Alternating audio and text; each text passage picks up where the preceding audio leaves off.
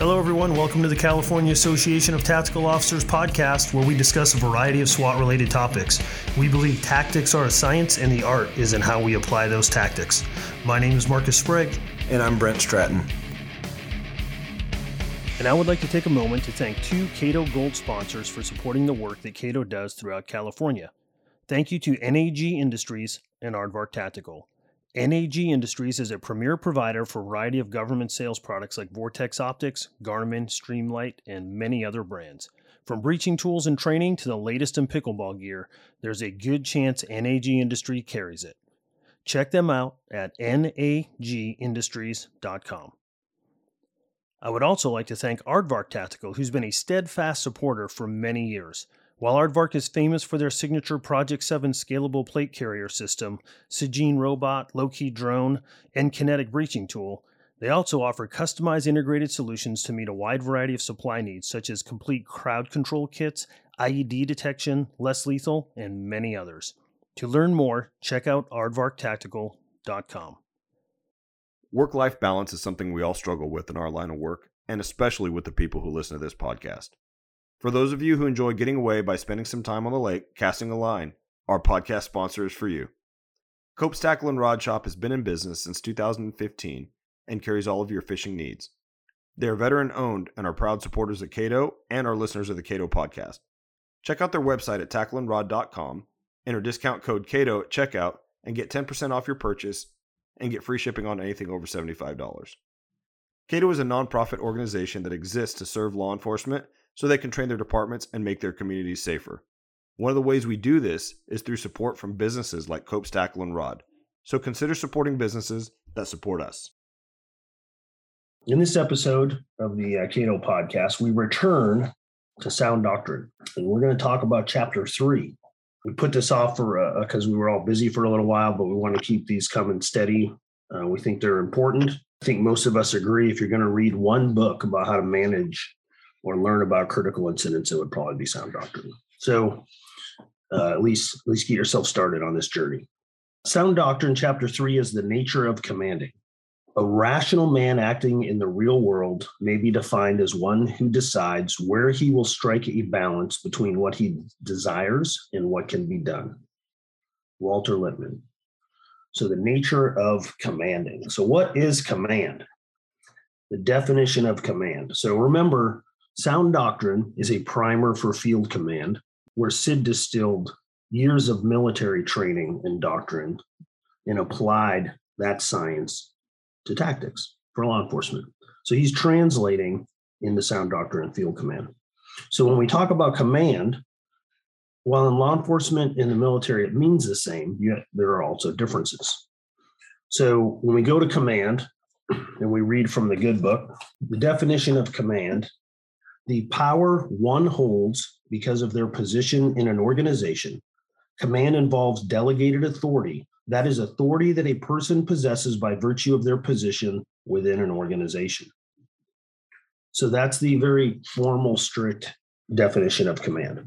I don't know that law enforcement uses that strict a definition when we refer to people in command or people who are commanders. No, so Marcus, you bring up a good point, and I think just to cover a, a couple of things. Number one, there's a general lack of awareness that there's a, a system of knowledge that covers general truths for, and, and Sid talks about this in in in Field Command and in the other book for reconciling, as he says, tactical ends with supporting science. Tactical science helps us explains why we took a certain course of action in a tactical operation and also provides us the insight that would not would not be available otherwise. I think it's very very important that we see that because I I, I feel like there's a movement where people don't really like tactical science because it's too esoteric it's too difficult to understand. And look the one of the things that i've talked about before is i took Tac Science in 2011 and before that i felt like there's something i'm missing. There's something here that i don't know. And then when i took Tac Science it was a an epiphany for me because I was like, this is where it's at. I get this. And it took me several years of study after Tac Science to get to understand this stuff. Now, one of the things when we talk about command versus control, and you kind of hit on this, is Sid, one of my favorite quotes from Field Command is fortuitous circumstances are frequently mistaken for tactical acumen. In other words, we confuse good luck with good tactics. How many incidents have we all been to? And some of the listeners can can absolutely understand this is how many incidents have you been to where everything turned out great, the tactics were horrible, but it was just good luck. Right? And everybody thinks, okay, we're good. So that's something that that you should be aware of and that you should be on guard for.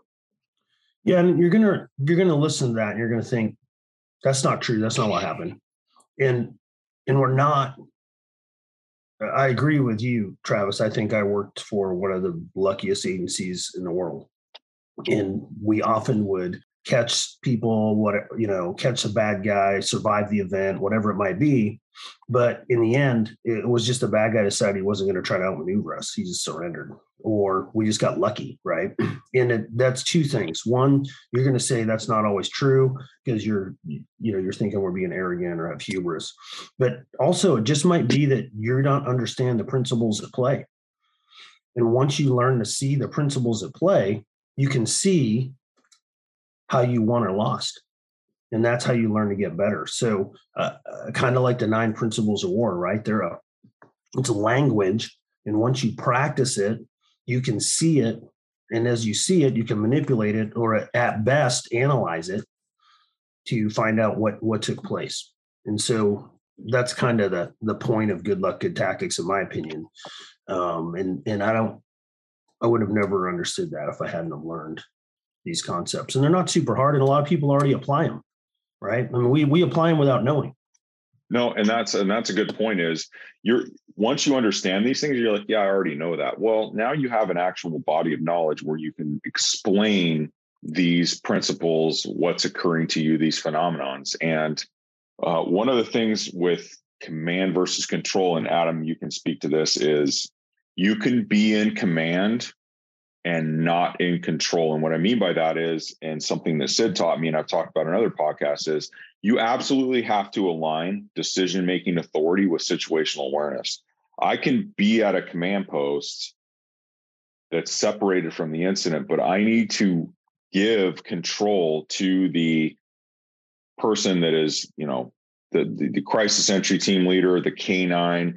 Sid gives examples of helicopter pilots. I'm not going to control a helicopter pilot expertise is domain specific. A helicopter pilot is not going to tell a doctor what to do and vice versa. So that's something to keep in mind when you're if you're a commander at a command post is and a lot of this has to do with trust and, and we kind of talked about this before the podcast is you know eh, i'm in a smaller agency i have 225 officers i know most of those officers but if i look at someone and i don't know them and i don't trust them and a lot of this has to do with relationships i am going to have a very hard time giving them my trust because I don't, what decision are you going to make? I've never trained with you before. I don't know you. There's a lot to be said there for how this works in command and control. And when you see commanders who make decisions at a command post about people who are at the crisis site and are trying to control that, it's a trust issue and i think that's that's probably a little bit more for larger agencies at the outset of an incident but that's just that's just my opinion. Yeah i think when you when you kind of look big picture um, the things that stick out to me in this chapter biggest is of all the decisions made during crisis situations none has more impact on a successful resolution than the selection of a commander. It is this person who will set the tone and tempo for the actions that are to follow. And in addition to that, on the following page, it talks about the moral courage required of a commander. The moral courage has a greater influence on the success of an operation than the physical courage required of his officers. And I think that's really important to understand, right? Because the person who's running the incident is going to make the determination if we're going to contain or negotiate, if we're going to make entry, if we're going to assault, um, the commander makes those decisions on if we should even be there or if we need to walk away. Um, they're going to make the decisions on what the teams reporting to them are going to do. What's the negotiations team going to do? What's the entry team going to do? What's the gas team going to do? Right? What are the perimeter units supposed to do? And do they have the resources needed to carry out their functions? That requires uh, some big picture thought, right? The entry team leader is looking at the problem very differently than the operator, who's looking at it very differently from the commander. So having a commander who can see things on a scalable level, who can see it from, you know, the the 30,000 foot view versus maybe the 1000 foot view versus the operator who's number 1 on the stick looking through the reticle of their aim point needs to be able to kind of see things through those different lenses to make the best possible decision and then to have the moral courage to say you know what we're going to walk away from this problem this is not something we're going to take all the way or we're going to stick this problem all the way through there's a justification for us to be there. And, and then to your point, to have the trust either implicitly or explicitly through the ranks so that people know this person is making the right decisions, has the right experience, has the right mindset to make the good calls. And we've seen this in after actions that span over the course of time, right? Whether it's an active shooter after action, a riot after action, a hostage rescue after action, the role of the commander can never be overstated. It is just that important. And again, the important distinction that this chapter makes is that command is the absolute authority to direct people and compel their compliance. They have to follow the orders that you give them. Whereas control is you're using your relationships, right, to kind of leverage people and to leverage these different teams. And the two are intertwined, but they're also different. One is the authority, and the other is the influence, right? And if you have both, you're kind of in, in a really positive spot in a leadership position.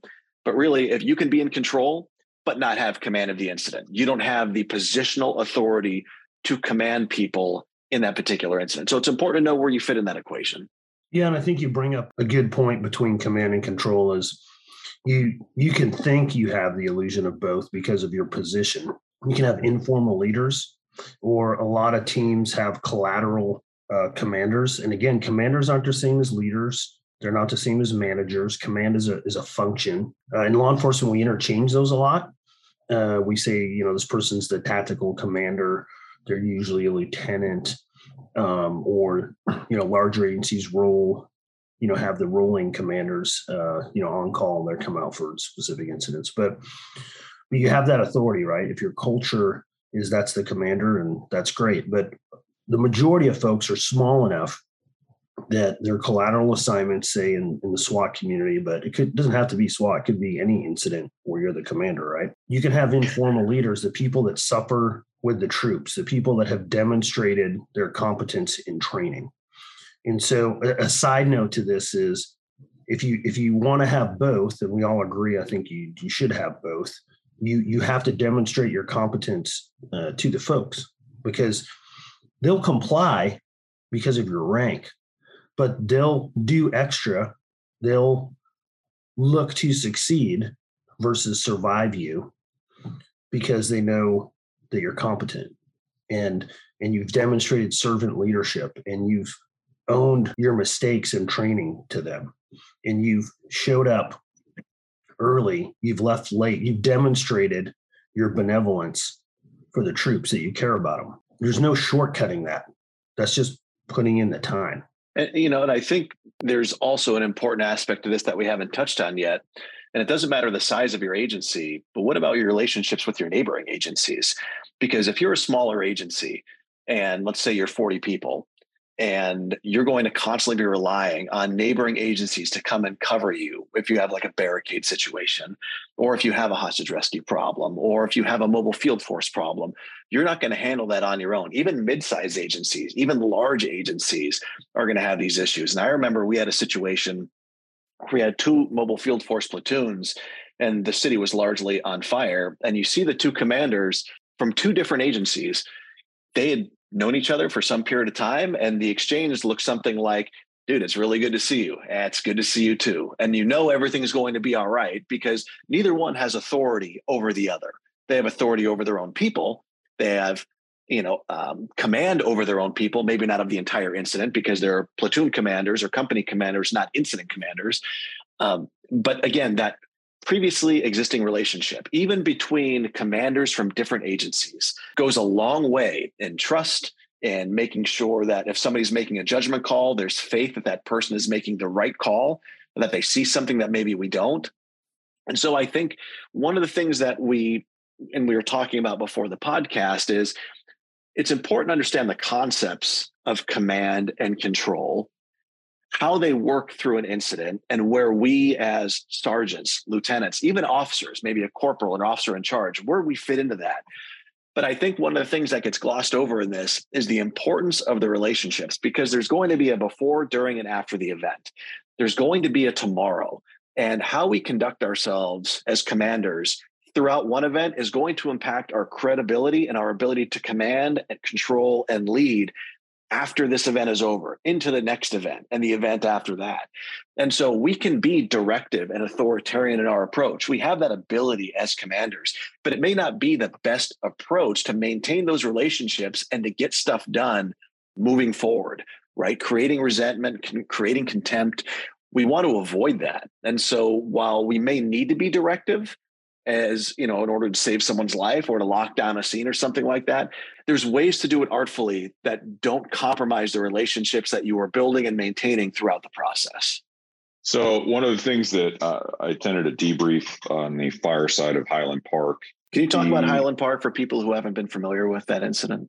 Yeah so highland park was the uh, parade where the suspect was on a roof and opened fire on the parade. And uh, struck multiple people uh, in Illinois. One of the things that they talked about, and, and this was from the fire aspect, was they had done training with PD before.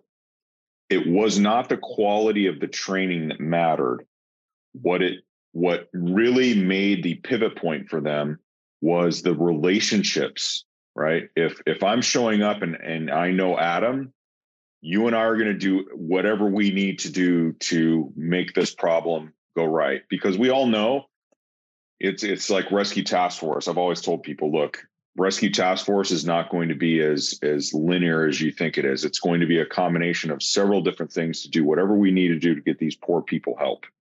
It was the same thing in Highland Park. They did what they had to do to get that problem solved and it's those relationships on the front end, right? I know the battalion chiefs from my agency. I need to know them. I need to have relationships with them so that if they're showing up in an active shooter, we can get into a unified command very quickly and start to solve the problem. Um, but back to our discussion of, of of our book is one of the things that, that that is a problem in our profession is that we will be called upon to run very large, complex operations. But even smaller operations can be a challenge for sergeants and lieutenants who have little experience. And look, I can name several different active shooter incidents right now where commanders with little to no experience are, are thrust into these things. And so I don't know what the answer is to that, um, other than to legislatively mandate that we're trained to do these things to to run these incidents because we all know cops will not do anything unless they're forced to. See, I would I would push back on that because you know you've got a bunch of people listening to this podcast right now who are taking the initiative, right? And I and that it's such an important point that cops is a profession, right? Well, I'm not going to do anything that the department doesn't provide, right? But I think it's really up to the disciples of this kind of Tac Science and what we're talking about to push it out to their people, even at lineups or, uh, you know, when you're doing in the report room, you know, showing these after actions. Cause I think one of the things you brought up is so important is small agency or large agency, when we talk about these after actions and we see the leadership failings or shortcomings, fortunately, most of us are not going to have a number of reps commanding an active shooter you know you look at a novel problem like north hollywood or stockton right those are novel problems where we're not going to get reps at that, but we can get the after actions. We can get conversations with people who were there. We can get uh, video off of YouTube or Vimeo and and kind of reconstruct what happened and have talks with those people um, that we work with and say, hey, listen, let's talk about a really novel event. And God forbid it ever happens here. This is what worked over here, and here's what didn't work.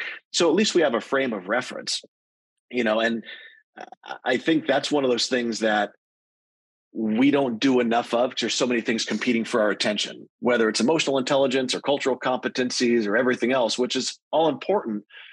These critical incidents, they are actual life and death incidents, right? Where people do lose life and limb. And it is our responsibility, not only to ourselves and our community, but also to our peers who they don't know that Cato exists. They don't know books like Sound Doctrine and Field Command exist. They don't know that these after actions are uh, open source for anyone to see introducing that to people, you'll blow their mind. And maybe they take away a nugget here or there that better prepares them. You know, one of the things that I've seen done more recently is for active shooter events, right? The command and control aspect, taking a the radio footage from something like Parkland, right? Uh, the Stoneman Douglas active shooter, taking the radio traffic and seeing where were the commanders, the sergeants, lieutenants, and captains? Looking at San Bernardino, a guy like Mike Madden, who's a, a lieutenant working in the city of San Bernardino, when that terrorist attack cracks off and the direction he's giving on the radio, and maybe taking the two, juxtaposing them, putting them side by side. Where is the leadership here? Where is the leadership here? What worked here? What maybe didn't work over there? That's maybe 20 minutes. That's 30 minutes of conversation between sergeants, lieutenants, officers, deputies and maybe that breaks something loose if they're standing back instead of moving in right? Where they're instead of organizing rescue we're organizing traffic control right? And and i think because there's so many things competing for our attention from a command and control command starts before the incident. It starts in training. And the training doesn't have to be a formalized okay guys let's get into a stick and make entry. It may just be something as simple as a tabletop so that people know what the red flags are and what the warning signs might be so that they can take better actions.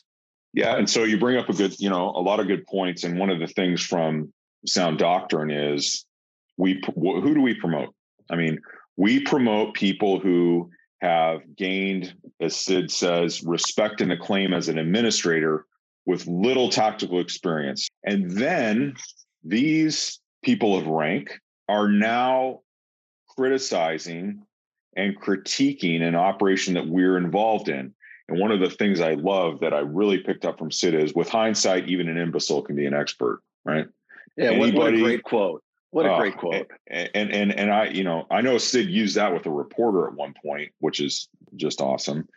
But we have incident commanders out there. And look, I, I look at it like this. We have in California, the incident commander has the final say. I, as a tactical commander, need to pass my what I'm going to plan on doing through the incident commander. There's also something I'll call the Phoenix model, where the tactical commander is in charge of the tactics. I'm not going to pass anything through you as the ta- as the tactical commander. The incident commander does not have the final say. But what happens is we have timid tactical commanders who will not seek the initiative. Remember, the initiative is the freedom of action. It is our job as tactical commanders to impose our will on our adversary our goal is to gain and maintain the initiative, which means something sometimes we have to go on the offensive, which is one of the nine principles of war, which is in in the book, or nine principles of tactical operations, whatever you want to call it. If you look at the offense, if you have a defensive attitude where any and, and it, all of us have been in an operation where we've sat out there for hours on end and done nothing the best that you're going to get with a defense is a stalemate. You're not going to go anywhere. And so at some point, and, and my rule of thumb is as soon as I get a search warrant as a tactical commander, if I get that, as soon as I get the search warrant and we've been PAing this guy for hours, we're done. We're going on the offensive. We are going to bring the fight to this person. Now, I can defend that course of action because I understand tactical science. I am not a timid tactical commander. I understand initiative. I understand maneuvering in time. I understand all of those science and principles that allow me to explain not only to the incident commander about what I'm going to do, but to my chief of police, to a criminal jury, to a civil jury. That is why this body of knowledge is so important for all of us that are involved in these tactical operations. Well, and I think you bring up a couple of really good points. And, uh, you know, one of my favorite authors is uh, Jim Mattis, right? Retired Secretary of Defense and four star general. And I, I, think there's a couple things that I, I want to touch on with what you just said. When time is on our side for some of these events, we can work things by the numbers and still maintain the initiative, right? We can work things at a pace that we set without being reckless or careless or taking shortcuts. That's not what this is about. It's about what what Mattis calls like a bias towards action, as opposed to sitting there kind of wringing our our hands over what we're doing or what we're doing next. We're actually setting out what we know what the plan is. We know why we're doing these things, and we're going to move forward at a, at a pace that we set without allowing our adversary to gain any sort of advantage or initiative. This bias towards action is important, right? Because if you're the commander, everything is queuing off of you. You're the one who's making the decision on if we're going to begin negotiations or not. You're the one who's deciding whether or not we're going to deploy certain resources or tactics or not, if we're going to try and shift the terrain in our favor or not, um, identifying opportunities in time or not. That really is based on the commander's expertise. And then, as far as the decision making process, this is another Mattis quote that I love is that decisions occur at the speed of trust.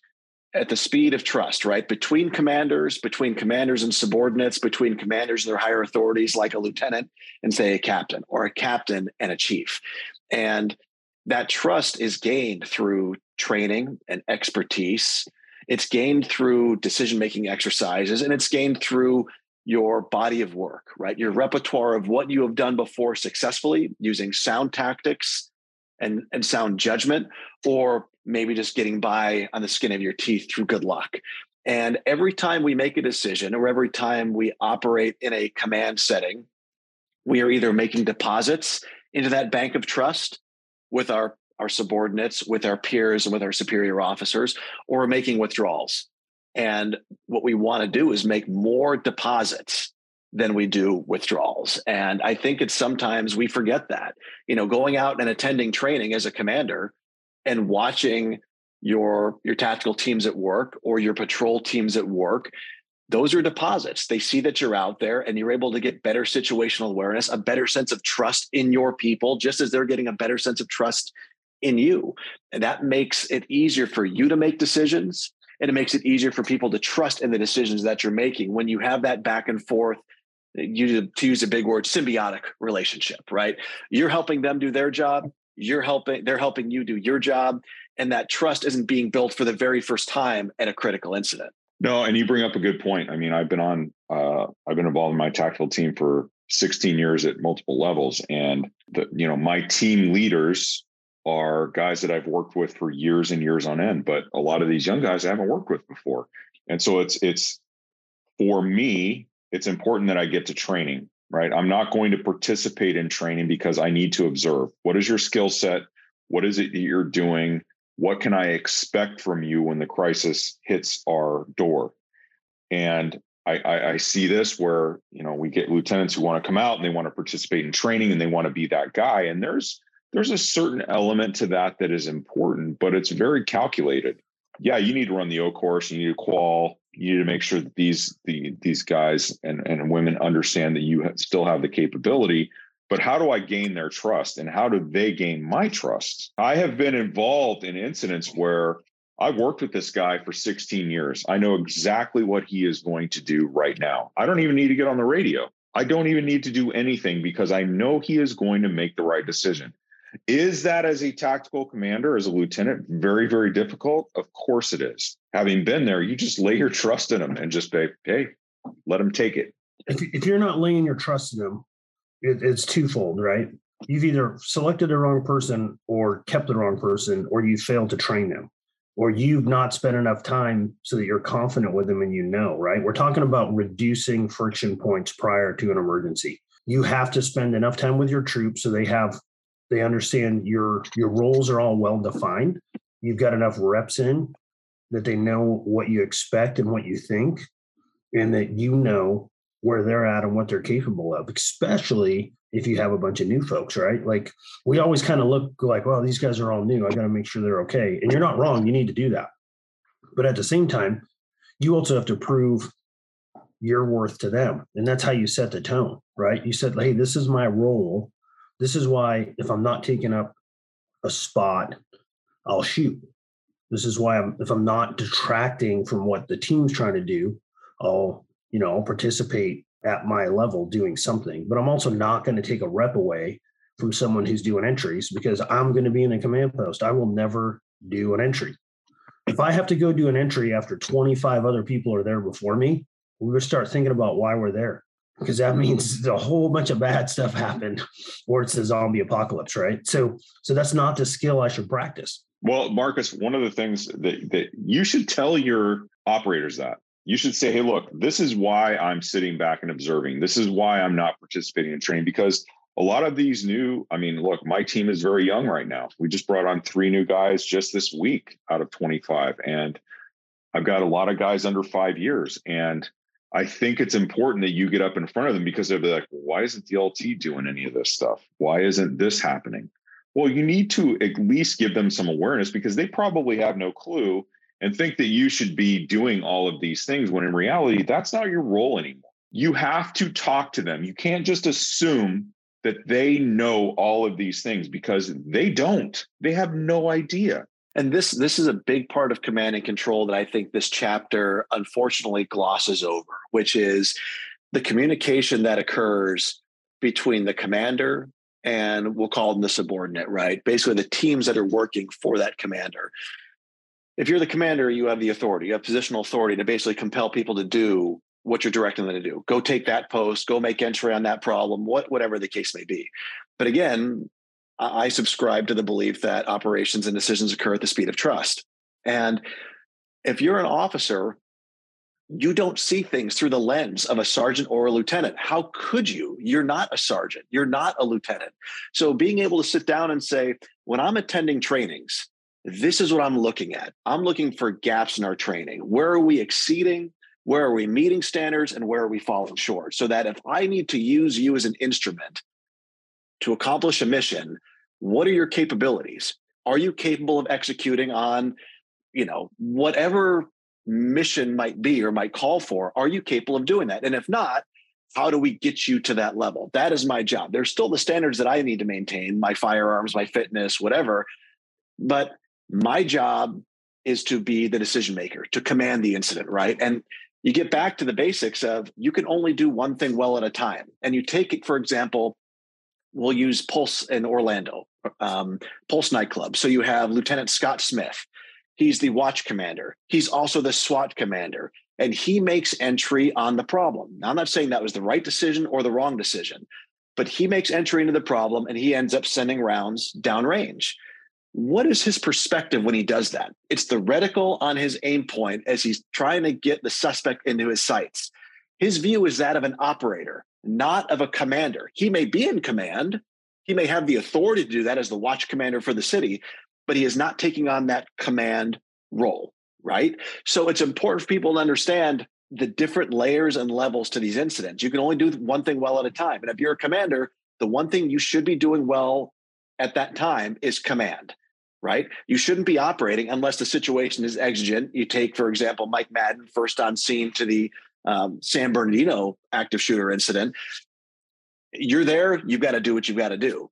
Now, if you're 12th, 13th, 14th, chances are it probably calls for you to take command of the incident, right? You can only do one thing well at a time, and that is command. So that's where you should be, be getting your reps in. Your, it should be in command, making decisions, even in training and letting your officers see you in a command perspective, see you in a command role. They're like, this person's decisive they know what they're doing and then afterwards you can explain to them in a training environment or after the event is resolved a real world event this is why i made the decisions that i made. And there's a unique opportunity if you've screwed something up to say you know what? I kind of screwed that up. I'm taking ownership of that. Here's what i should have done. Here's what my thought process was. To give them a little bit of an insight into the, the mind of a commander to way, the way you're working through these problems mentally because you're working through them differently than somebody who's an operator, one, two, or three in the stick, a sniper, you know, in an overwatch position, you know, somebody who's part of the gas team. They're seeing the problem very differently from you. Yeah, agreed. And that's all, like you said, defining roles get the reps. This was a pretty short chapter. It had a lot of meat in it, like everything else in sound doctrine. Know the difference between command and control. Know how you can get both, right? Know that you have to build and demonstrate your competence. And if you don't have that, don't hide from it because you're not, you're only fooling yourself. Everybody else knows. If you don't know, you don't feel comfortable, or you don't know what this looks like, there's lots of resources out there where you can learn. And that's what really started all three of us on our on our journey to figure it out, right? That's what led all three of us to appreciate sound doctrine, field command, and and the science behind tactics. And and uh, honestly, it was embarrassing that I didn't know it beforehand. I didn't. I knew how to do some things, but I didn't know, you know, the why. So we covered, you know, command control. We covered what command is, its function and definition, that it does require authority. You have to have the authority. We briefly touched on selection, and in law enforcement, the selection of command uh, is not based on necessarily knowledge and experience, but more on rank. And we need to balance that out. And we've seen, you know, over the last 10 years, even smaller agencies add critical incident management to their testing process for uh, at minimum uh, at the lieutenant level. Again, it's up to each agency what they want to do. And it's up to how much they ask those uh, lieutenants or commanders to train. And as you go higher in the ranks, the more removed you are from operational activities, it's harder to break free from those meetings and other obligations. So, how do you do that? Right? How do you take the time to learn and develop your craft and build uh, on that competence? And then uh, you briefly talked about situational awareness and uh, Kevin Cedar uh, was on a previous podcast, had a great talk on that, and I think we all agree if our training was equal. So Adam, I show up, we have the same minimum standards in uh, training, but one of us has greater situational awareness, then they should be in charge because they know. And yet in law enforcement, it goes by rank. So the next highest person comes, now they're in charge. I got to rebrief them and get them up to speed. Consider that. Consider how you can handle that challenge. And uh, if it's you and you're showing up and you're not feeling comfortable or competent in what things look like, what can you do to go back and fix that before you do have one of these incidents that um, you handle poorly and uh, brings you know, instead of a ticker tape at the bottom of the screen that your agency involved in this incident, it becomes a full blown national deal. Uh, Adam, anything else to add to that? I would just say it's it's up to the individual, right? Everybody who's listening is taking the initiative to actually listen to a, a Cato podcast, which means you probably attend some of the Cato trainings, which means you've probably seen sound doctrine or field command or associated text. And if that's if that's you, right, it's also on you to try and push that out to other people in our profession. That's the only way this information gets out is people who are passionate about the work. And this is this is life and death stuff, right? This is the stuff where people lose their lives and, and limbs. This is, you know, career ending stuff. If we do it wrong, it can be incredibly detrimental to an organization. Or oftentimes when we have success, it's our finest hour. It's what people point to and say, this is why we're proud of our law enforcement professionals. And it doesn't, sometimes it happen by, happens by accident, right? But a lot of the times it's because people are making good decisions based on good training, education, experience integration of tactical science. So it's really a, a incumbent upon all of us to make sure that people in our profession get this information because it makes us all better. Yeah, and if you you take on a leadership position, it's your responsibility. You don't you don't get that option anymore. And uh, like it says, I think Travis quoted earlier, the higher in rank you go, the more likely you're going to be called upon to respond to one of these events and take a leadership role. And you know, there's kind of three kinds of folks out there, right? This will never happen to me, or it'll never happen here, or when we get here, uh, I'm ready for this challenge.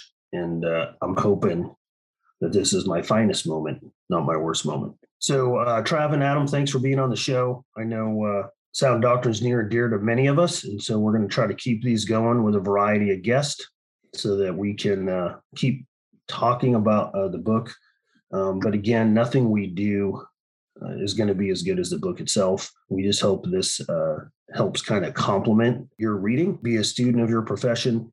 And uh, as always, if you like what we're doing, uh, please share it with somebody and uh, feel free to send us an email or a comment on the platform of your choice. Thanks again, gentlemen. Thank you for listening to the Cato Podcast. To become a member of Cato, check out our website at catotraining.org. If you have a topic suggestion, please send them to podcast at catotraining.org. If you enjoyed the show, please share it with a friend and rate us on the platform of your choice.